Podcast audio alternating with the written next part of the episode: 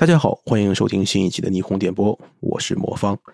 这期节目是一期串台节目，我非常荣幸的收到了顶流播客起朱楼宴宾客主播大卫王老师的邀请，和他一起来聊一聊关于日本个人金融服务相关的话题。呃，相信我们听众朋友中有很多人知道大卫王老师的本人和他的起朱楼宴宾客。作为一档以金融为主线的知识类节目，内容详实、观点鲜明、表达流畅、逻辑也清晰，都让我深深的折服。所以这一次有幸能一起串台聊一个话题，真的是一半高兴一半惶恐啊。嗯，另外呢，这也是我第一次的线下录制，也是第一次串台录制，很多有不习惯的地方，颇有瑕疵，然后不足之处呢，请大家多多谅解。好了。铺垫就到此为止，然后以下是我们这一期在东京线下录制的全部内容，欢迎大家收听。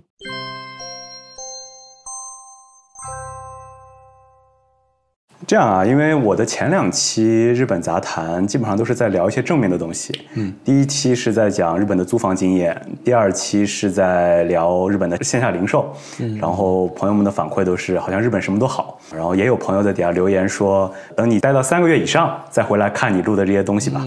然后这些朋友说对了，今天所以我就来跟魔方开一个吐槽局。吐槽的这个重点呢是日本的个人金融服务。这个个人金融服务包括什么呢？包括银行、信用卡。然后再加上一些证券投资啊、房贷啊等等这些事儿，其实也是每一个在日本生活工作的人都会经历的一些事儿。但是呢，如果你只是来这旅游，你可能你的体验不会那么深，对对吧？在节目的一开始呢，就是我有一个必须必须要讲的故事，来让魔方鉴定一下，这到底是一个常态，还是我的运气真的太不好了？嗯，故事是这样的啊，就是我登陆日本的第二天。然后，因为我有一个朋友陪着我，所以那一天其实，在前半段收获满满。先去了这个市一所，把我的这个地址登录了，然后去办了手机卡，然后去买了各种家电，哎，一切都很顺利。就是在小红书上看，好像大家要花好几天干的事儿，我一天就都干完了，半天就干完了。然后这个时候，我朋友提出了一个现在看起来非常不好的建议，他说：“既然一切都这么顺利，不如我们去试试看开银行账户吧。”因为来日本之前，我就已经收到了很多的攻略，就是说日本银行账户很难开，然后一开始开一个邮局的银行账户啊，就已经很不错了，不要去指望开正常的银行账户。但是那一天我们就被胜利冲昏了头脑，然后我就说那好，我们去试试看吧。然后我这个朋友呢，正好前段时间刚在这个 Lisona 啊，也算是日本一个大银行开了他的法人账户，他说哎，我们正好那边有一家，我们就一起去试试看。然后法人账户。他当时开的是法人账户，对，已经开成功了，所以他觉得那个银行他的印象还不错，然后我们就直接冲了进去。那首先呢，日本的银行其实大部分业务是需要预约的，就是说直接 walk in 去做业务，其实本身就是一个比较少见的事情。但是那天呢，银行里面的一个非常和蔼可亲的阿姨，还是很好的接待了我们，知道了我的来因是要开银行账户，她说好的，那你把在留卡啊等等的一些资料填一下，然后我们去申请一下试试看。往那一坐就是一个小时，那一个小时的过程中呢，他大概往返了至少十次以上吧，就是问各种各样的问题，有一些真的是灵魂拷问，比如说问我你为什么来我们银行开账户，你为什么来我们银行的这个网点开账户，然后你回头这个账户里的钱怎么来的，会不会有海外送金，对吧？会不会有海外转过来的钱？如果转，大概是多少钱？我说大概举个例子啊，十万人民币。不行，你得说一个精确的数。你今年可能会转多少钱？明年可能会转多少钱？就是这样的问询，大概持续了一个小时之后，其实我朋友给我唯一的安慰就说：“啊，你看他都问的这么仔细了，这个银行账户应该没问题了吧？对吧？否则日本人干嘛要花这么多时间去了解你的这些需求呢？”我说：“行，那我就忍了。”结果过了一个小时，到最后一次他过来，他问了我一个迄今我都觉得非常匪夷所思的问题。他说：“你的在留卡上为什么有一道伤痕？”我说什么 什么伤痕，然后拿过来一看，就是我的那个在留卡的登录的那个地方有一条磨的痕迹。那个磨的痕迹，我后来想起来，是我在来海关的时候，那个小哥不知道是不是业务不熟练，就对于我这种签证，反正在那里搞了很久，搞了十分钟，还找旁边的那个大哥过来看了半天。所以我怀疑是他开始在上面打的东西有点问题，所以他把它磨掉了。然后重新打上了一行字，就类似这样，但我自己都完全没有发现。就是在这个银行职员跟我说之前，我根本就没有发现这个事情。但是当时因为我的日语太差了，然后他这么问我，我当时一下也不知道是什么，我就说没有的事儿，就是这个是非常正常的一个在留卡什么的。然后因为我朋友日语也不好，就我们俩都没有表达的很清楚。嗯。结果这位阿姨又回去了两分钟之后，来我这直接就跪下了，就不是当然不是那种跪啊，不是土下座的跪，对，半蹲。她其实每次来都是半蹲，但那次蹲的特别深，然后就啊，对不起，我们银行不能为你提供服务，因为你的这个在留卡有一道伤痕。然后当时我整个人就是处在崩溃的边缘，当下我的第一反应居然是什么？明天我要去试一所换一个在留卡，就这个在留卡可能确实是有问题，它未来会不会给我其他的业务带来什么样的影响？就是那个时候我是这么想的，但是后来再反过头来，包括跟一些朋友交流的时候，他们说：“哎，你根本别想那么多，他们就是找了个借口，其实就是不想给你开账户。”就大概是这么一个让我匪夷所思的一个开账户的故事。嗯嗯，所以这是我对日本的个人金融服务的第一印象。第一印象，对，第一件事，最基础的一件事。对，就如此的困难。对，登录的第一天还是第二天，然后第一次接触个人金融服务，而且是开银行账户这样一个普遍的、非常非常有需要的，然后就出现了这么多问题，是吧？对，就是在国内，简直就是你走进任何一个银行，可能三分钟，而且开账户对他们来说是一个特别欢迎的事情嘛。怎么说呢？就是说不上鉴定啊，但是我刚才听了整个这个来龙去脉的这个叙述，包括他问的问题的内容。唯一的一个可以解释的原因就是，倒不是说从最开始就抵触给你开账户，底层逻辑呢，就是他非常非常担心一个刚来日本的一个外国人会利用他们银行的账户进行洗钱，就反洗钱的问题。对，反洗钱的问题一定是这个问题。包括他问这个问题说，为什么要在我们支店？这个也是一个反洗钱的里边一个比较流行的一个问题吧，就是说同一个人不能在一个银行的另外两个支店同时开账户之类的。背后的逻辑是什么，我也不是很清楚啊。但就是说，在开账户的这个支店，还有你这个资金的用途，还有你要存多少钱，要出多少钱。都是这个反洗钱的一系列的问题。对，当然我后来想，也是我自己被那一天的胜利冲昏了头脑。就是已经有无数的前辈其实证明了，就是在日本，第一，你在登陆前半年，你想开一个大手银行，或者说是一个比较大规模的银行的账户，其实是非常难的。本来你就应该等到半年，可能积累了一些信用，然后积累一些生活经验之后，再去这些银行，其实就比较好开了。就这也是一时冲昏了头脑。然后，当然我回来第一件事儿。首先，那个邮局的银行当然就去开了，但是我同时又尝试了另外一个银行，就是 AU 银行。AU Bank，那为什么尝试它？也是因为我在 AU 办的手机卡，我估计也是因为这个原因，所以 AU 银行其实还是比较痛快的给我开了银行账户，而且是那种网络银行，换句话说就是并没有网点，然后我也没有去真的到一个银行网点去跑，而是直接在网上就完成了所有的流程。嗯，但流程里边的话，也有自己的在留卡的照片交上去了，对吧？是需要去扫描，扫描对吧？啊，然后扫描的时候看不到那个划痕。对，我觉得应该是这个点，你说的非常对。扫描的时候，如果被他们发现了有个划痕，没准还是会被拒绝。说一下我自己的例子，可能我来日本是二十多年前了。然后，当然你来日本的话，必须要有一个口座嘛，因为你交学费或者什么样都是需要银行的。当时是在京都，而且。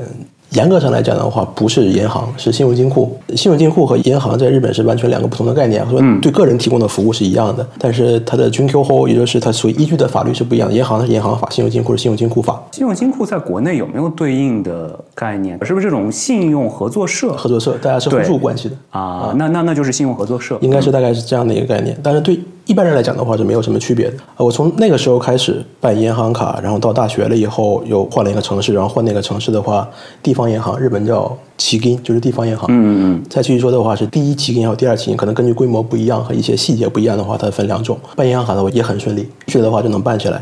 但是想的话，可能是因为，比如说在京都的话，背后是有学校的；在地方上大学的时候，背后是有学校的，就是这个学校的身份给你提供了一定的担保，信用担保，信用担保。嗯，对，这是有一部分原因，还有一部分到了东京以后，在工作或者上班之后的话，就很容易，越来越容易办银行，从来没有银行卡办不下来的经历，从来没有。所以我觉得，就日本是一个非常讲究信用的这个社会。然后呢，对于一个初来乍到的人，哪怕你过去在中国或者在其他国家有多么。呃，也不说辉煌的历史吧，对，有很多的往事。来这里，你依然是一张白纸。然后对于一张白纸的人，就像刚才魔方说的，可能有这个反洗钱方面的考虑，可能有各种方面的考虑。总之，就是不跟你做业务，对我来说并不会给我带来多少损失。但跟你做了业务，万一你给我带来了一些麻烦呃，可能对我这个银行要付出的成本要高很多，要高很多。这就是为什么越大的银行的话，他越会在乎这些，就是它这个容错率是非常低的。大银行的一个错误对它的打击和一般银行的话还是有点区别，所以这也是个原因。补充一点的话，就是刚才说我的在银行开户的这方面没有什么影响的。嗯，一个是可能是信用程度的问题，背后有没有企业，有没有学校，还有一个就是从日本这个国家来讲，日本的这个反洗钱，国际上叫 FATF，日本叫法托夫缩写，有一个这个国际组织，日本在这个国际组织里面的评价是非常低的。日本在这个国际组织的评价是很低的，是非常低的，是很容易被洗钱的地方。哦，所以。整个从金融行业来讲的话，从金融厅往下每一个层的金融机构的话，现在都在努力搞这个问题。这是一个大的环境是这样的，越来越严了。还有一个原因就是完全不绝对。从事实上来讲的话，可能外国人毕竟在日本的这个存在是比较灵活的。对，今天来，明天就走了，就回国了。然后有一段时间，比如说留学生，他在回国之前会把口座卖给别的人。自己的名义的口座，我已经不在这个国家待了，我把这个口座卖给一个人，我可以卖一些钱。有一些组织的话，会用你他买了这个口座的话，会就跟国内交易身份证有点像，很像啊。对，还有手机卡啊，对对对对对对对，就是所以这个其实给后来的人带来了一些麻烦。嗯，对，这也是一个考虑，就大环境法托夫这个方面，日本越来越严，然后加上以前有一些这样腐朽级，就是不好的一些势力存在这儿，结果导致比较严。对，其实就是银行这个例子，跟我们接下来会聊的很多事情有关，在于它反映了日本至少在金融这个行业啊，其他行业咱们今天不说，在日本金融，特别是个人金融服务这个行业，第一它是有一些历史的沉淀和历史的原因，然后它的底层逻辑到了今天，可能某种程度上不一定是以业务发展作为最优先事项了，嗯，已经变成了合规性。或者是不要给我造成麻烦，对等等的这些变成了它的底层逻辑的核心。对，这个其实是跟它的发展阶段有关的。对，所以我们等一下也会一步步的聊到这个问题。但反正对于一个初来乍到的人，确实是很震惊的一件事情，就比租房这件事情还让我震惊。困难，对，还要困难。而且关键它是一个金融服务嘛，在国内的人已经非常习惯，就是金融服务是一个非常客户至上、客户优先的一个事情。所以这是第一个想聊的，就是关于银行账户这个事儿。对，还有一点需要补充的话，就是说刚才我们提到了一下，这个银行规模越大的话，它对这个容错率就越低。对，你去的那个银行 l i s o n a 应该来说算是日本银行的话 u c h o Ginko，这个可能一会儿还会提到啊。嗯。它是从原来的完全国有的组织里面解放出来这个银行，然后除了这个银行以外呢，三家大的银行，日本叫 Mega Bank。除了这三家以外的，就 Mega Bank 的话，也可以说三家，就三井、三菱还有瑞穗，还有瑞穗，这是三家，然后也可以说是三点五家。还有点五是什么？零点五就是利索纳啊，就是利索纳。对，啊啊啊，就是当时不就想着有一个大手银行账户，感觉非常的骄傲吗？对对对对，呃，这个想法可以有。所以我刚才听到你说你的朋友能办下来法人账户在利索纳的话，应该是因为他已经对他已经登录一年多了，然后本身的公司做的也不错，所以我觉得还是有其他的一些原因的。对对，个人账户还有法人账户的这个难度是。相差很多的是吧？级别差很多，所以能办下来法人账户，我印象里面就是哦，非常成功的一个企业，才能在日本开一个法人账户。对，哇，那这个在大银行开一个法人，那这个跟国内又是不同的一个样子。比如说，你一个做贸易的一个公司，可能干一年或者两年，然后给银行看你这个流水，他们会觉得你这个规模的话，值得在我们银行开账户。根本不应该来大手银行来开账户，或者或者就是我们也除了给你存存款、拿拿款的话，提供不了任何帮助啊。我们那个 M&A 的 service 什么你用不了啊，你必要吗之类的？而且还是怀疑这个外国人这个身份，就是说有没有洗钱的这个可能，他们可能会看得更谨慎一点。所以能在大银行开法人账户的话，还是挺牛的，是吧？嗯，对，这个就是我们今天想吐槽的第一个，就是关于日本的这个银行的服务。然后下一步就来到了信用卡。信用卡这个也是一个非常值得吐槽的点，就因为我在国内其实也是一个资深的信用卡玩家，第一张信用卡是零五年办的，所以到现在有快二十年的历史了。没想到我来日本办的第一张信用卡就踩了一个大坑，就是关于这个最低还款，换句话说就是跟这个消费信贷有关的一个坑。就我当时那顺着嘛，AU 银行既然办下来了，然后我又等了两个月。等一下我们会聊到有一个 AU 经济圈的概念，就是这几家不同的体系。然后你如果拿 AU 的信用卡去交它的手机费啊，然后加上我的电力、天然气全是 AU 的，它会有一些返点，所以我就自然去办了 AU 信用卡。然后它当时在那个申请页面上有一个小小的标志，然后我也没太注意，它好像大概说的就是，哎，你每个月如果花了多少多少钱，然后呢怎么怎么样，我们就给你返多少多少点，就是哎，我说这不是挺好的事儿吗？感觉像是。是一个开卡优惠嘛，然后我就勾了，勾了之后呢，卡也办下来了。当然了，这个过程也挺复杂的，就是日本这边，如果你信用卡办下来之后，你要去取那个卡是需要本人签字的，就不是说他直接投给你信箱什么的。然后呢，刷了第一笔，刷完。我就发现大事不妙，就因为之前就有很多人在网上，就是大家如果去搜这社交媒体，会有很多懵懵懂懂的，特别是留学生或者是刚来日本工作的人，会说：“哎，我怎么每个月只需要还这么点钱？是不是日本的这个信用卡公司出了点什么问题，对吧？”我当时也是，我刷了五万日元，然后我发现我的第一个月的还款额只需要一万日元，当时我就完蛋了，这一定是上了一个套，就是个 Libo 的这个 套，然后赶紧去查，果然。就是他给我自动设了一个最低还款额，然后它的年利率是百分之十八吧，还是百分之十五？每个月都只需要还一万日元。第一，让我这个老手非常的惭愧啊，就是没想到在日本居然踩了这个坑，大风大浪都穿过来了。对啊，大风大浪都踩过来了。然后国内其实现在银行也经常会引诱你去做分期付款，然后引诱你去开一些东西，但是它的提醒还是很明确的，或者说你会比较容易避开，只要你有这个意识。然后日本这个真的是非常非常难以避开，然后就让我想起来了，就是我十年前第一次来日本玩的时候，就我会发现很多的消费的时候。他会问你，你是一次性付款还是分期付款？当然，我当时也不太看得懂，但是反正大概就是这么个意思。然后我当时觉得很神奇，因为在国内，如果你要分期付款，是要事后再去办很多的手续的。那在日本，好像当时你在消费的当场。就可以有这么一个对选项，嗯，所以就关于消费信贷这块儿，我觉得还有挺多可以跟魔方来聊的事情。首先，这个流程呢有一个需要确认的地方，嗯，就是特别迷惑性的，然后让你去选、去勾选那个里波巴代那个地方的说明是只有日文吗？还是有日文还有英文的？应该只有日文吧？应该只有日文的啊。这个是不符合规定的吗？这个我不知道，应该也算符合规定的吧。但是真的是很迷惑的这个东西。对，确实，因为这个在我印象里啊。但是描述完全不准确啊。可能是越大的信用卡公司要脸，确实是这样的。他可能写的很明确一点，里波巴奈伊斯路卡西奈卡，你要选是西奈伊还是斯路。再往下一点的话，或者就是需要靠个人客户的这个里波巴奈伊的利息要生存的这种公司的话，他会在法律允许的范围内尽量擦边，写的擦边一点。对，就是灰色地带。因为我后来申请那个 Amazon 亚马逊的那张是跟 SMBC 一起的嘛，在你住友一起的。首先，他就没有默认让你有这个选项。对，然后如果你要去申请这种分期，还需要走一个手续的，还要勾选。对对对，还需要勾选的。当然，它也放的很大，就是那个东西你可以勾上，但整体来说，它还是一个比较显眼的。然后我上社交媒体，像小红书一搜，就是有大量踩这种坑的，对留学生跟中国人。嗯，所以从从业者的角度来讲的话，大家可能大家也知道，在国内的信用卡公司，应该全世界都应该是一样的，就是信用卡公司的这个模式。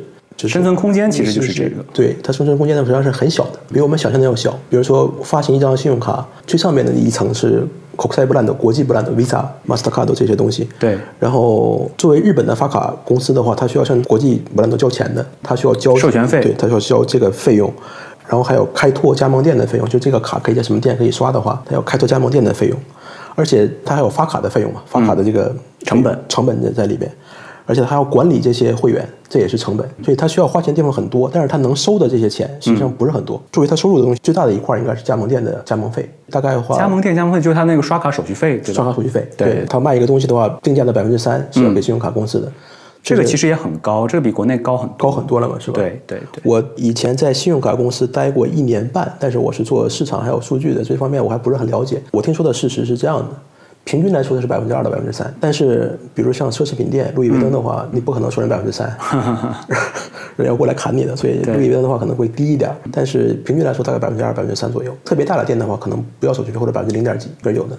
所以说这个利润空间不是很高。然后除了这一部分以外，还有的一部分就是金卡或者年费，对个人的年费，金卡以上的这样年费。那现在竞争越来越激烈，金卡的年费也收不到了。而且你还得给人家权益嘛，就是他申请的金卡、白金卡，你是要给一些服务的。对对，在在这里边。而且现在很多金卡的话也没有会员费了，就是为了竞争。那跟中国一样，对，越来越低。对。唯一能做的就是放贷，就是让你踩这个里波巴莱伊的坑，还有布卡斯巴莱伊。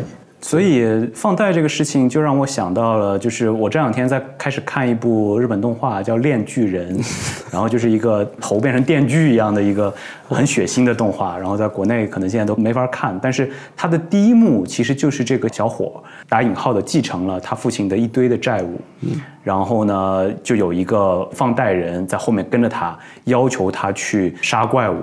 然后杀怪物得来的钱呢，大部分都要作为利息交给这个人，只能还上一点点的本金，然后剩下的一点点零钱再做他的生活之用。这个我觉得在很多日本的影视作品，还有这种文学作品里都有过表现。对，然后就感觉就是那个时代，就是那个泡沫。因为我后来也看了一些资料，自从自己踩了这个坑之后，我就去了解了一下日本这个消费信贷的历史，就是在那个年代。大家真的是会用大量的消费信贷来支撑起自己的生活、日常的生活，一些高昂的一些消费，因为你会觉得你能够收入更多嘛，对吧？所以我愿意现在享受，先去借钱，然后呢，有大量的不管是用这种分期付款，还是用最低还款额，还是用各种，就当时好像日本有一个说法叫“销金三恶”，这三恶，莫方知道是哪三恶吗？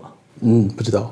一个是高利贷，一个是暴力催收。然后一个是这个叫多头借贷，多头借贷其实这个词儿我挺陌生的，在日本是指什么呀？我理解的话就是面向一个人，然后有很多放贷的公司对他一个人提供服务。然后虽然每个公司每个公司对他提供的这个额度是符合他还款能力的，但是如果很多叠加的话，同时叠加的话，对，这实际上是超过他还款能力啊，就相当于给他很多的授信额度，但是不同的公司给他的，不同给他的，然后叠加起来其实超出了这个人的，这这一定会产生坏账。对，然后这就导致那个年代的日本人，很多人真的是背了非常重的债务，然后等到泡沫经济真的破裂之后，其实还不起。很多时候，你的这个债务并不是因为你在当下觉得你还不起，可能你在当下你真的是觉得还得起的，但是因为整个宏观的大环境，或者是。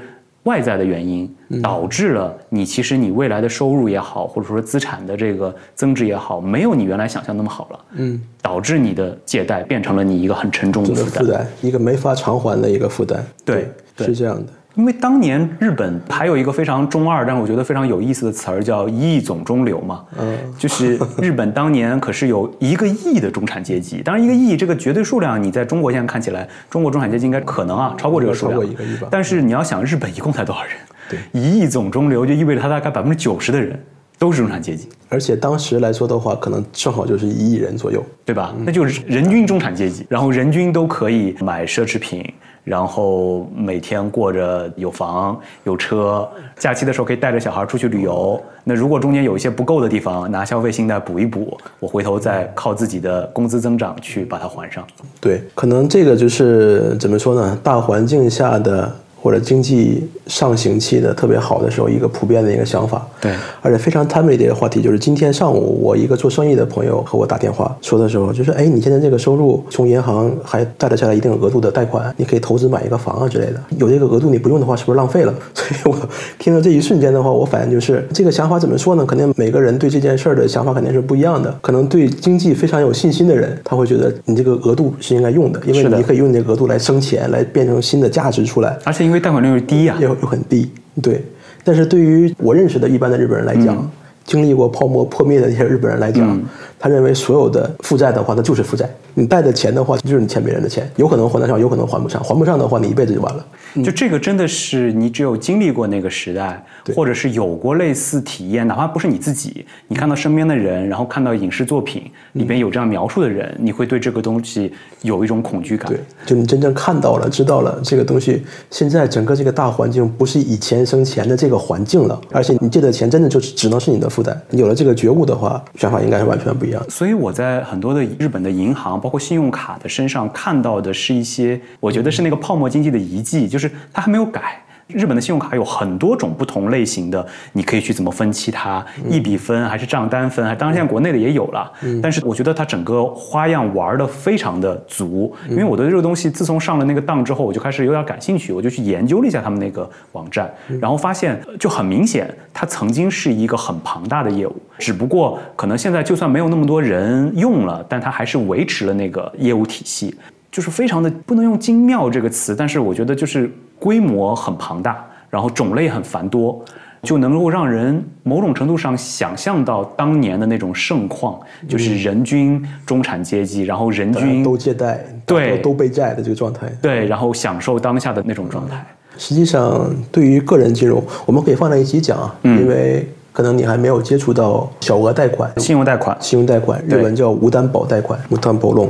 银行还有一些专门以房贷为生的这些金融机构，这个是面对个人业务里边应该是最赚钱的一块，而且可能在泡沫之后。小贷业务也是非常非常流行的，一度被认为可能是除了 IPO 以外最赚钱的金融行业，有这么一段时期。当时有非常有名的公司就是叫塔开富吉无富士，无富士，嗯，现在已经被拆分的已经没有了啊。当年是日本首富，就是它上市的时候啊，对对对对对，当时那个是日本首富，一度是日本首富。实际上那个时期我可能已经来日本了，但是作为一个穷学生还没有没有接触过这些东西，但我。清清楚楚的记得，在新宿站出来以后，那个特别大的五富士的牌子，我有印象。可能当时的一些电影里边还能看到那个牌。那其实已经是九十年代后期了。后期，对对。其实泡沫经济已经破了，已经破了。但是很多人，我理解应该是靠那个才能活下去的这样的一个状态。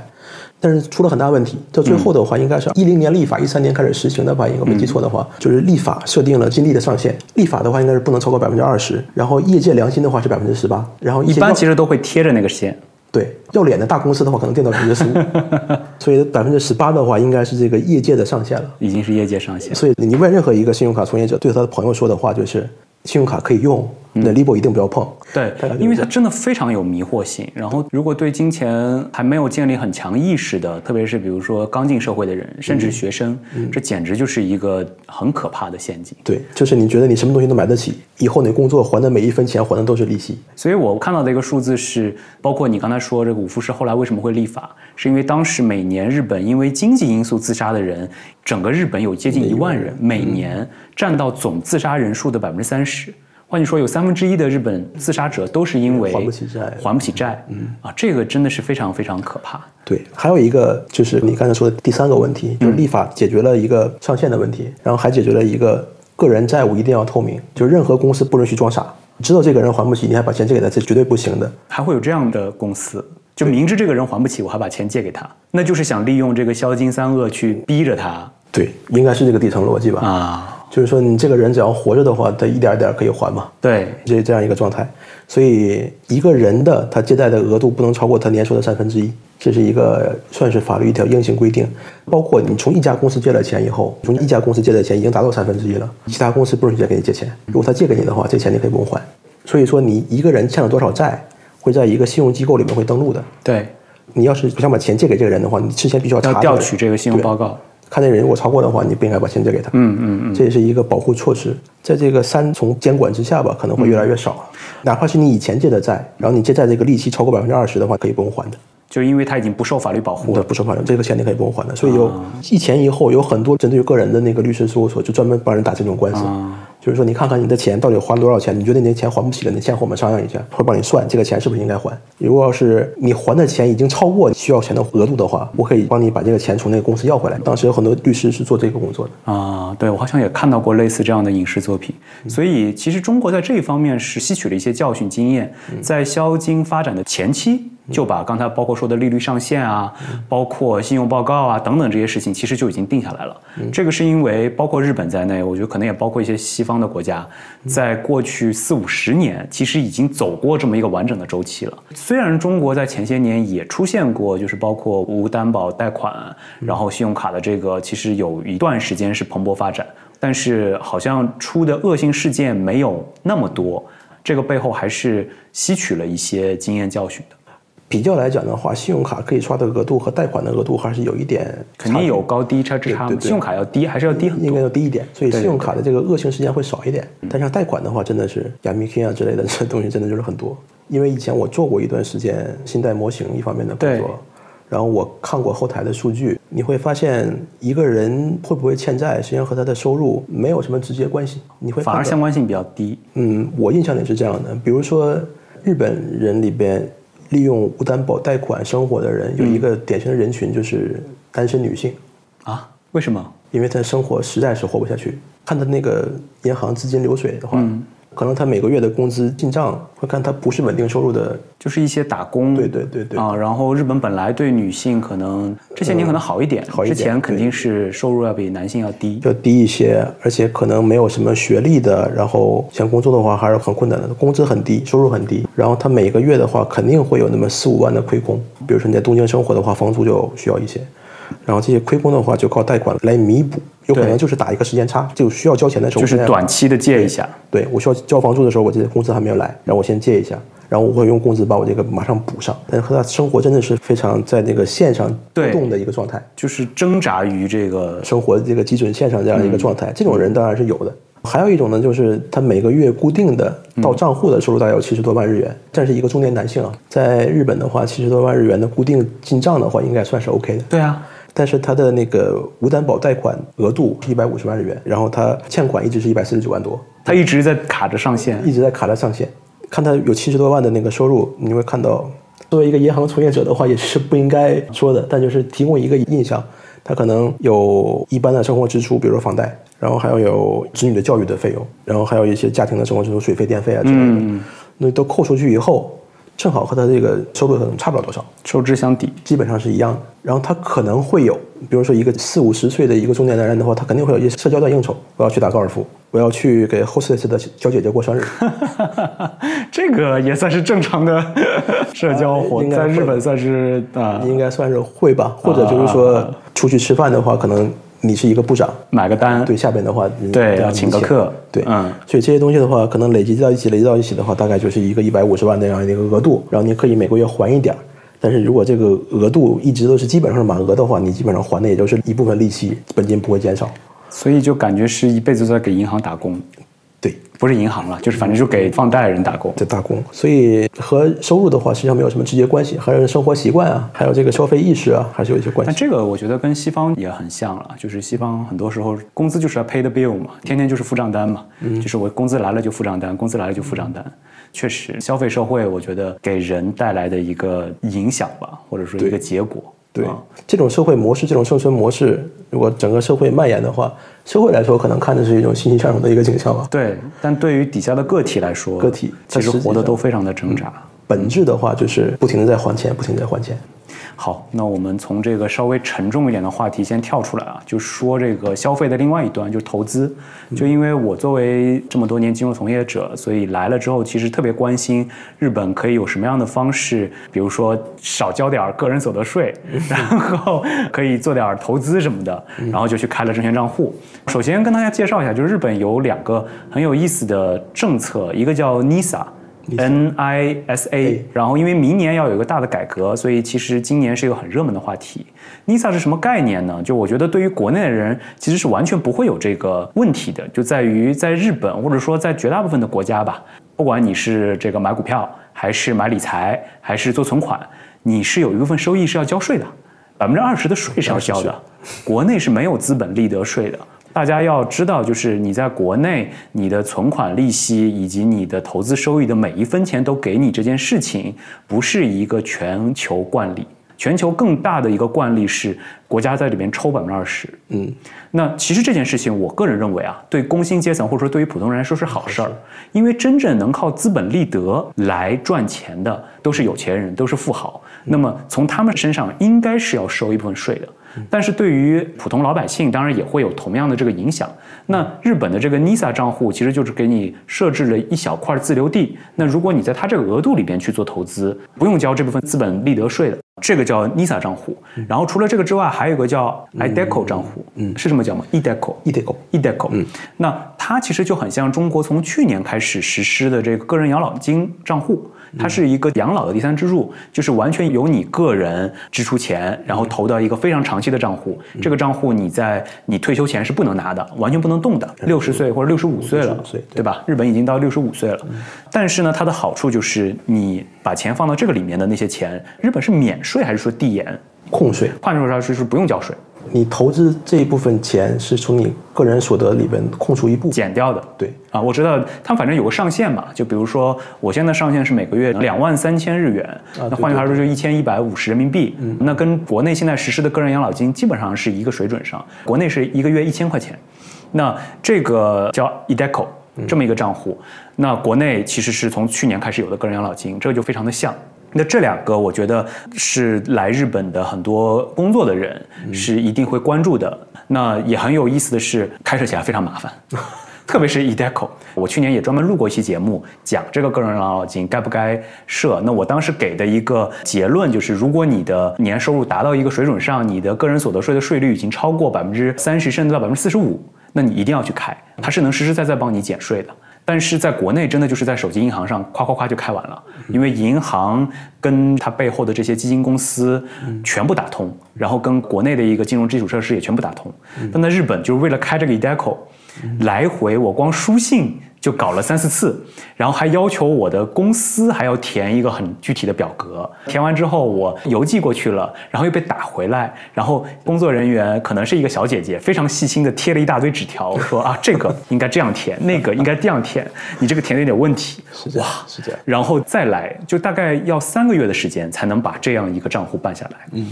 那我也就忍了，这毕竟是一个政府的一个东西嘛。政府的那么慢一点儿，我们也可以理解。但就说证券账户这件事儿本身，而且我开的还是也是 AU 底下的，也算是网络银行吧，它应该就叫 AU 证券。它的 APP 做的简直是让我瞠目结舌，因为它其实就是一个裹着 APP 皮的网站，就动不动就会跳到一个网站上去。跳到网页上去，对对，跳到网页上面，银行也是，就是日本的很多银行的网站做的不太好的银行，也是会往网站上跳。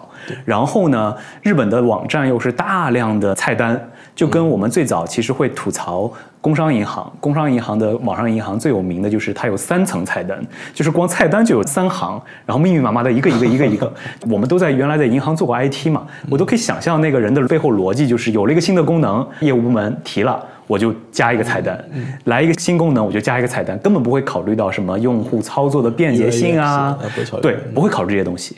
那日本就让我重新体验到了，就是十年前，这个不上进的，对，十年前在国内的一些大银行，或者说在一些国有的银行才会体会到的这种感受。现在人家根本就不是这样子了。关于这个，我就觉得也挺想跟魔方探讨一下的，就是日本这些金融机构怎么就没有赶上移动互联网的这个热潮？怎么就还停留在二十年前，就是 Web 端的这个时代？它怎么就没有进化呢？就首先你有没有这种感觉？如果你没有体会过日本之外的金融服务，是不是根本也不会意识到这个东西是有问题的？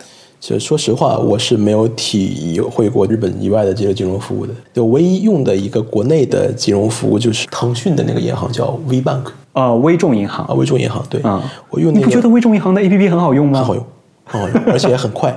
对而且它复杂的东西都很少，嗯就是需要知道的东西，它会非常简洁的告诉你。然后是每个月还会给你出一个简报。我也和日本人经常和他们说，哎，你看，你给，你看看这个，你看，你看，你看，人家做这个东西。虽然看不懂上面写的什么，就是你看你们做的这些东西是什么东西？呃光说明文的话，就后面一两页都是说对明文。对，确实是这样的，就是能从这个上面感受出一些不一样吧，应该是一个挺大的问题。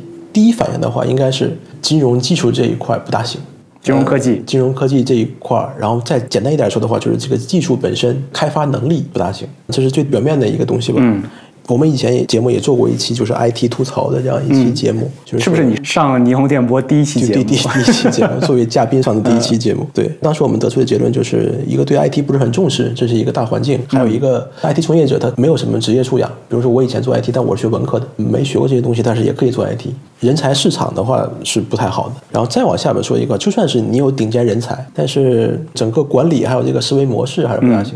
开发一个很简单的一个功能，可能你让国内的公司来开发的话，他们三个人一个月给你搞得出来。然后你要让日本的话，他们会给你做了一个很详细的 WBS，然后搞了、嗯搞了很搞了一个很 fancy 的 PPT，对，然后做了很多各种各样的 test 测试用力是 schedule，然后嗯结果做完了以后还是很多 bug 在里面。哎，你这个让我想起了我现在那个合伙人跟我讲的一个故事。就首先，日本其实从二十年前开始大量从国内引进一些 IT 人员，不管是从企业层面就直接用外包，让国内的企业给他做外包，还是直接从中国招一批大学毕业生啊或者什么过来做这个程序员。然后我这个朋友就是那个时代来到日本，然后他来日本之后做的第一个工作，他后来跟我描述说到底有多么的弱智。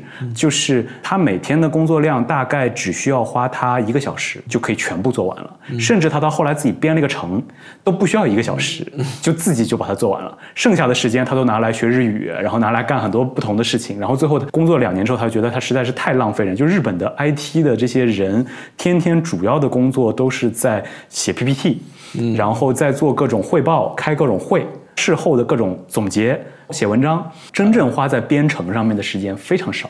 开发上面的时间也很少，真正在讨论也算是 IT 方面的一个问题吧。因为 IT 的话就要写试样书的嘛，写要修这个东西要实现一个什么样的技能，在讨论这个你到底想做一个什么东西的时候，不知道到底应该做成什么样。其实国内后来很多互联网公司会有所谓的用户体验师，然后有业务需求分析师，有一系列的岗位去确定需求是什么，该怎么做。还有一个我想起来了，就是我那个朋友跟我讲，日本非常喜欢瀑布式的软件开发。换句话说，它是一个版本会很长。不好意思啊，如果不在我们这个 IT 岗位上的朋友可能会有点迷惑。但是其实分成这种瀑布式开发，这是很古老的一种开发模式了。但中国现在大量的已经是在用小步快走的迭代式。换句话说，然后它可以用大量的灰度测试，然后呢，用户也比较能接受，就是一个没有那么完善的版本。但是你给我不断的迭代，然后最终给我一个好东西。但日本人就是。你要给我，就必须给我一个完完整整的东西，你不能让我尝试一个半成品，然后你说，哎，你先尝试尝试，不行，我会快速的调，嗯就是好像这个事情日本人是不能接受的，可能是文化层面的一个东西，或者是一个什么样的东西，确实是这样的，所以可能导致大家在做决策的时候非常容易举棋不定，然后在举棋不定的这个时间内，整个社会环境都已经变化，对。然后你就又跟不上了啊！这就一直被拖在后面走，一直被拖在后面走。尤其是那种大公司，就是大公司的话，它容错率非常低。我宁可没有成绩，但是我不能出错。对，就是日本人经常讲的一点。我现在学语言也有个感受，就是他们要求的是那个态度，态度比结果重要。就是你是不是在一生悬命的工作，你是不是在抱着必死的态度工作，对吧？这两个都是日本词啊，我就拿中文说出来了。然后这个比你做出来的结果，某种程度上更重要。所以呢，就是我一定要把 PPT 做好，然后一定要把这个所有的面子工作做足，哪怕结果差一点，你也不能抱怨我，因为我已经努力过了。但是你在想，我都已经抱着必死的决心了，难道就没有想抱着必死的决心把这东西做好吗？对，所以我个人的一个感觉就是，我也不知道对不对啊。日本在上一个时代其实做的非常成熟。如果你看它现在的网站，包括我看一些过去的资料，它可能在二十年前就已经达到了一个很好的所谓的互联网金融的状态，它的网络银行啊各方面。嗯。然后这个，如果你做过 IT 项目的人都知道，这个其实是一个非常非常大的沉没成本。换句话说，就是如果你想推翻过去的一套结构，如果你在这个行业之外的人可能会觉得 IT 是一个日新月异、每天技术都在迭代、在变化的。但如果真的在这个行业的人会知道，就是你用某一个架构做出来的东西，如果你要彻底把它推翻，且不说它要投入多少的时间跟资金，更重要的是可能意味着一批人要失业。就原来维护这套老的框架架构系统的人。他很难适应新的，所以他会拼了命的去维护原来的这套东西，然后告诉业务端或者告诉很多人，我这个就够用了，你就往上面添添补补，打个补丁就行了。某种程度上，这个造就了日本至少在移动互联网这个十年里面，其实没有很大的一个改变的，嗯，其中一个原因。这是一个非常一针见血的一个 一个想法。就是用我的话来说，非常简单一句话来说，就是产业保护比较相似的一个例子，就是日本人还在订报纸，纸质的报纸。是的，你完全可以不用印这个纸，你可以用手机看，你可以用网页看，但是大家还是要印这个报纸，因为这背后是非常庞大的一个产业链。这个东西你如果要是完全取缔了的话。有很多人会因此失业的。报社的话，至少会换到很大程度的打击。大家可以想象一下，就是在日本能养得起棒球队的报社，那是什么样的一个经济体量？所以，基于一种产业保护的原则，他们很难推倒一些东西重新来。对。我们再说系统开发这个问题啊，一个是它可能之前开发的已经算是足够好了，已经可以支撑这个业务了，它需要保护一下。还有一个就是以前的那些东西，你现在想把它维持一个正常的服务水平，然后再同时开发一个新东西，这个难度本身也是挺大的。对，这个东西你要留着，是的然后你要再开发新的东西的话，这是两部分的成本。对而且你要把以前的东西没有错误的导入到新的东西里边的话，嗯这个也不是一般人敢尝试的。是的，是的，这很危险。比如说比较有名的一个例子，我也不是很清楚啊，因为我没在里边待过。就是瑞穗银行，它的系统经常出问题的根本原因，就是因为后边三家公司它的系统不一样。啊，你解决了我一个很大的疑惑，你知道为什么吗？因为我们公司用的就是瑞穗银行发工资，然后我们的这个总经理每个月例行要在朋友圈里面大发雷霆的，就是吐槽这什么破网银，然后永远一升级就会出问题，一升级就会出问题，就是瑞穗银行。瑞穗银行，然后我也是听人家说的啊，瑞穗银行的这个开发算是 IT 业界的一个笑话，花了很多钱。然后据说是，你刚才你也提到，有很多 IT 的从业者是从国内来的。据说瑞穗银行的这个系统迭代这个项目养活了三分之一的中国 IT 从业者。当然，这个肯定夸张了，但是就是类似这样的一种比喻，我能够理解，因为在国内也是，其实银行的 IT 系统开发养活了很多的 IT 从业人员。对，到根源的话，以前我在别的节目里面也提到过，瑞士银行的前身是非常牛的三家银行。对，第一劝业银行，第一劝业银行就是相当于现在的中国工商银行 ICBC 一样的存在，宇宙第一大行，非常牛，非常有钱，对个人业务的话也非常有把握，而且是有一定政府背书的这样的一个银行。嗯，然后还有的话就是兴业银行，不是中国那个兴业银行啊，不是中国的兴业银行，嗯日本的兴业银行，兴业银行。对，然后再往下说的话是兴业银行变得比较近的是瑞穗的 corporate 银行，就是企业银行对，企业银行专门做大企业主、大法人的这样的一个银行。嗯，然后兴业银行给人的印象就是最牛的、最光鲜的金融人的话都在那个银行里。就类似美国，比如说高盛啊，盛什么摩根士丹利啊，对，这种。摩根大通这种感觉吧，对。因为兴业银行真的出了很多牛人，比如说乐天的老总三木谷，他是兴业银行出来的，然后日本以前的财相也是兴业银行出来的，啊，对，出了很多牛人，就是特别是正奇，对这两界通吃，对，嗯，这很牛的银行，因为它服务的都是大企业嘛，就感觉就比一般人高一块。对对对就是这样的一个感觉。第一劝业银行建设新银行，建设个人业务最强的富士银行，三家银行合并在一起，这才所以当时一合并，其实变成了世界第一大行嘛。对当时是世界第一大行，这个是很著名的一个故事。然后从世界第一大行干到日本第三大行，然后这背后到底发生了什么？对啊，请听我们下回分晓。所以我听说的话就是说，这三家银行嘛都很牛，大家都觉得自己的系统是很牛的，谁也不让谁对你现在要统合的话，到底以谁的系统为根基，就吵了好长时间。哇，我都可以想象那个 CTO 最后的结论是什么，就是这里摘一块儿，那里摘一块儿，这里再摘一块儿，三个拼起来的一个东西。这个是 IT 行业经常会干的一件事情。也可能也是大忌吧，你上面加了一个套或者怎么样的，就是对，因为没有办法，要么你就全部推倒重来，还有一个解决办法就是三家都不用，啊，我再另起炉灶从。零开始。对，但这个魄力我觉得不是一般人能够下的。而且还是这种不能容错。我这边一边还要提供正常的服务。是的，是的，它是一个空中加油的概念。对对，就是你要一边给客户提供正常的服务，然后一边还要去改头换面。所以那个时候开始，当时的人可能就觉得我只能解决我眼前的问题，之后的话留给之后的人去做。所以他们现在找了很多理由。举个例子来说，比如说啊，这个我们现在老年人特别多，老龄化社会，然后他们做了很多问卷调查，老年人都不喜欢用手机银行，不喜欢用网络银行，大家还是习惯去线下网点。所以我可能在 IT 投入这块儿，我就不需要去适应新的这种移动端的这种习惯。我开始也想是不是这些理由，后来我觉得这些都是扯淡，就这些都是一些表面的理由。嗯，更深层次的就是你说的产业保护，或者说是在上一个时代做得太好了。然后导致其实它很难自我革命，进入下一个时代。嗯，那这个事情其实跟我上次聊的那个线下零售其实有类似之处。当然，线下零售这个事情怎么说呢？它更新换代的更慢，所以日本这套规则还可以玩的挺溜的。国外也没有，就算你电子商务很发达，其实就像我上一期说的，我也没有觉得就是日本的线下零售会比它落后很多。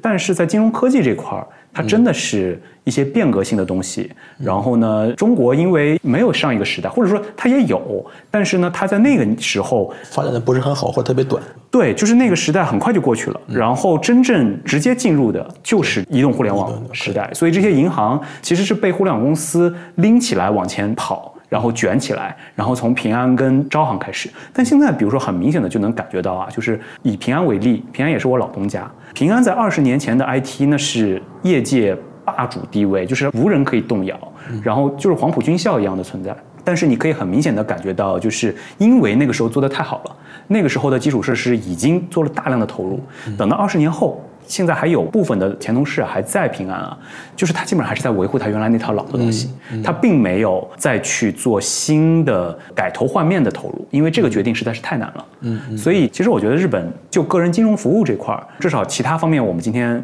时间原因不会聊太多，它存在的很多值得吐槽的地方。一方面是刚才我们说的，就是它发展的这个阶段，它很多时候不是以业务发展作为主要导向。而是以不要犯错为最重要的这个导向。那另外一个很重要的原因就是，他其实被自己过去的成功绑住了手脚。因为我去研究过一些银行，包括证券的网站，我认为如果放在十年前、二十年前，它是一个非常非常优秀的设计，便利性很高的一些设计。但是这个行业变化太快了。然后它在过去这些年没有进步，那就是退步。然后金融行业往往又带有一些自我保护性，换句话说，它不像互联网行业，它不会被国外的很多东西冲击，对吧？你美国的银行也好，中国的银行也好，很难直接进来对这里产生冲击，所以它就更能够按照自己原来的步伐这么走着，也没问题。合理化自己的一些懒惰的想法。对 对，嗯，大概是这么一个感觉。从另外一个角度来讲吧，作为一个在日本金融行业然后做过一段时间对个人金融服务的一个从业者来讲，从政府然后到各个金融企业是做过一些尝试的。比如刚才我们说那个系统是需要改，但是改不好。对，但是至少他们想改过，至少我尝试过。对，就是在试过，然后呢，试过以后，可能在某一个节点或者在某一个层级的话，觉得这个错误不能再犯了，这个错误我担不起。如果下边人想改的话，得让下一届人来改。对，他他会有这样的想法，但是他至少他尝试过，而且从政府一方面来引导的话，喊得很响的一个口号就是“求其库卡拉投息”，从储蓄到投资，这是政府喊出的一个口号，喊了好几年了。那里面有各种各样的那个原因吧，比如说现在老龄化很严重，自己不投资的话，我也会养不起你，养不起你。对，所以你赶快自己投资啊，这些以后事儿我不管了。或者有可能不是这样的想法，但是政府这样喊，然后下边的话，他也会制定一些政策，比如说给银行来讲的话，现在就是负金利。以前银行的话，我把我收进来的钱贷出去，贷不出去的话放在日银，放在央行，我从央行可以拿钱的。对对对。存款准备金率嘛，在中国的话，对，就就从同样一个这个金率的话，现在是是负的，对，我要惩罚性的罚你钱，对，所以你必须给我放出去，你把钱放到我这儿的话，你也给我交钱，嗯，因为日本银行它是分，比如说对法人的部门，实际上就是 company 这都是独立结算的。然后对个人的部门的话，就地位非常尴尬。我能收来钱，然后我的钱的话，通过法人贷款那边贷出去，但是贷不出去的这个钱放到日银的话，我就是我们银行的 cost。然后我怎么办？我只能通过金融服务把这个钱贷给个人，嗯，或者怎么样的话，我从个人那收钱的话，这样才能活下去。现在也有这种刺激政策，但是落实起来的话就很困难。嗯，可以想象，这个对于银行来说也是一个新的课题。所以刚才莫方说的这个，让我突然想起来，就最后给大家分享一个非常有意思的，唯独在日本见过的一个，就是你刚刚说的从储蓄到投资的这样一个路径是什么？日本居然允许或者说鼓励个人投资者拿信用卡来定投。这个是一个非常非常神奇的，你知道吗？就是这个在国内是不可以，在国内是不可以，在国内这甚至是违反，有没有到法律层面我不知道，但是肯定是违反银行的要求的。就是你拿信用卡里面的钱去做投资这件事情，首先在国内就是不太合规的。其次，你居然还有一个直接的通路，就是我可以在我的证券账户里面去关联一张信用卡，当然它有一个上限，比如说每个月五万日元。那么你拿这个钱去做了定投一只基金，或者是可能股票也可以，对不对？好像也可以，我的 Lisa 就是这样，你的 NISA 就是这样，就是拿信用卡在定投。如果在国内的朋友可能会对这觉得匪夷所思，然后甚至证券公司也好，银行也好，还会鼓励你，给你返点。对啊，就像我的 AU 银行还会给我返一点这个 Ponta Point。这个事情就让我觉得，哦，日本真的是想方设法想让大家去做投资，真的是这样的。金融厅开始搞这套的时候，看过一个金融厅的报告，然后印象非常深，做了一个日本还有美国的个人资产成长的比例，还有它的那个 portfolio 的一个分布。对。美国人现金的存款的比例，自己资产里边的百分之十三点多，非常非常少。日本的话，百分之五十四点二，那我估计跟中国差不多。都是现金。然后美国的话有三分之一的话是股票，然后有三分之一的话是养养养老金。其实美国的话，我觉得大量的是四零一 k，并不是这些人自己想存钱。对，不是那个他说自己想投资养老金的话就是四零一 k，对我觉得主要是这些。对然后包括这些的话，日本的话也是二十八点四，日本也是不低的，但就是日本非常低的就是股票，还有投资信托。日本的投资信托其实就是基金。对就是基金，非常非常低，所以这方面的话，如果你不投资的话，对于政府来讲，钱流动的话也慢嘛，所以大家还是投出来的话，整个宏观经济也有好，大家鼓励投资。但是在银行这个层面说，我想带钱出去，对于一个从来没有投过资的人，而且还刚才我们提到经历过泡沫经济的这些人，对。就从小看到过父母买个房子，然后一对辈子都在都在还贷款，然后买的股票可能三十年，对，今天才回到了当时的点位。对我今天上午还看，九零年泡沫的时候大概是三万，将近四万，今年的话到了三万多，还没到对四万。对对对对之间的话都是最低的时候跌到六千多的时候。是的，是的，所以啊，同志们，就是上证指数三千点保卫战十年、十五年，觉得非常的不爽。来看看日本，好像比烂的话，还是日本比较烂一些。你想想，你那股票跌到五分之一的话是什么 样？对对对大盘跌到五分之一，你想想这个不光是跌到五分之一，关键是他用了三十年还没回去。回不去。而且同样的话，也是看美国，美国和欧洲的话，起点的话，九零年和日本大概是一样的，当然也包括那个通货膨胀还有汇率的一些问题啊。嗯。三十年之后的话，美国可能涨了十五倍，然后欧洲可能涨了不到十倍，对。日本的话还没回去，是的，是的，是的。就是这样的一个状态。对，我觉得关于投资这块儿，如果有机会，我们下次可以再单独来聊。其实关于金融服务，包括我们今天还没有涉及到的一个点，就是这个经济圈的这个概念，啊。其实也很有意思，也是日本一个很特有的概念。就是不管是乐天，还是 SoftBank，还是 AU，他们形成了一些。联动就金融服务跟其他行业的联动，但我觉得今天时间有限，可能就就如果大家感兴趣的话，也可以给我们留言，我们下次再单独来讲讲。其实这事儿也是一个很有意思的事情。为什么说到这儿呢？就是说，你对于这样一个市场，说我劝你投资，嗯投资的话是有好处，一般人是不动的。你用互联网营销那一套卖一瓶洗发水，但是你卖一个基金的话是卖不动的的，。是的，所以这种情况下的话，对于一般的银行从业者来讲，我通过互联网和你做那个 touch point，但是推销不动，那个市场本身很 tough，我对拿不下来。所以双方面的原因吧，就是自己努力的程度也不够，然后意识也不足，市场确实也是一个很硬的一个市场。可能大环境不好的话，这个格局是变不了的。啊我还想听你说一个结论，就他们怎么能够啃下这个市场？就现在其实并没有啃下来，是吗？啃不下来。哎，其实我觉得对于人来说，最容易啃下来的一个方式，就是你市场涨上去，拼命的涨，人性就自然会去追它，去追上去的。对的，就你上一期节目，我觉得说的就是大概就是是的，是的，这个是的，东西。对是的，就是共识游戏这个事情，一定要先有共识才有游戏。，这个东西你要求金融机关的一个部门或者一部分的金融机关来实现这个问题的话，是很困难的。是很困难。很多人都在看好这个日本经济这个复苏这个势头，但是说实话，我觉得还得花一点时间。对这个共识怎么样形成？但是这个共识形成以后的话，真的停不下来。我上次听你那个节目以后，我第一反应就是印象里面最大的一个共识，在我来看的话，就是一个很大的一个问号，就是为什么中国人这么喜欢买东京沿海区的房子？就是港区湾岸地区，对湾岸地区，对？就是一部分港区，一部分中央区，就是说嗯录完了以后会不会被人砍死？我不知道啊。嗯，没有，而且中国人很喜欢买二世股的房子呢。这个北海道的滑雪圣地的房子都是中国人在买。就二世股的话，我倒是可以理解的，啊就是说，因为有很多在日的华人，他们嗯买的房子买到青海，买到丰州那方那边嘛，对房子炒得很高。在我来看呢，那就是一块填海的地啊。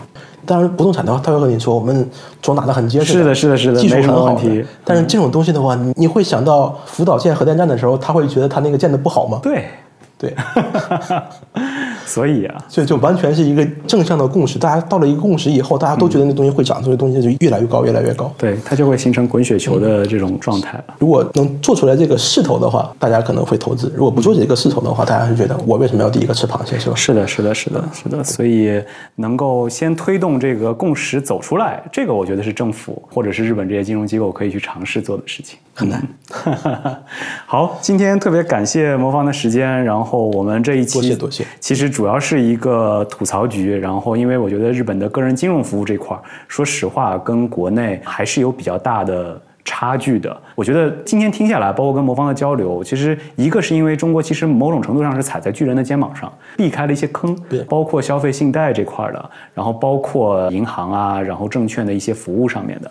另外一方面呢，就是我们刚才讲的，日本前一个阶段给自己束缚的比较多，前一个阶段的成功，对，给自己围筑了一个城，对，怎么突然文艺了？对，过去的成功给自己筑了一个城，很难走出来。所以我觉得这个对于中国来说也是有一些借鉴意义的。就这个经验教训也是值得去深思的。我就在想，如果接下来又改头换面，或者说改朝换代，这个新的一批技术出来，中国的这些金融机构真的还能够去大笔的投入，去把自己原来这一套在移动互联网上的成功全部推翻再来吗？如果不能的话，哪个国家可以这么做呢？就我觉得这个也是一个挺有意思的一个非常有深度的一个话题，嗯，可以谈的一个话题。好，我们下次这个日本杂谈的节目可以再请魔方来聊一聊其他方面的这个问题。一定一定。好，如果大家有任何的问题或者疑问，也欢迎在小宇宙、包括苹果 Podcast、喜马拉雅、Spotify 等等的平台跟我们留言互动。我们下期再见，下期再见。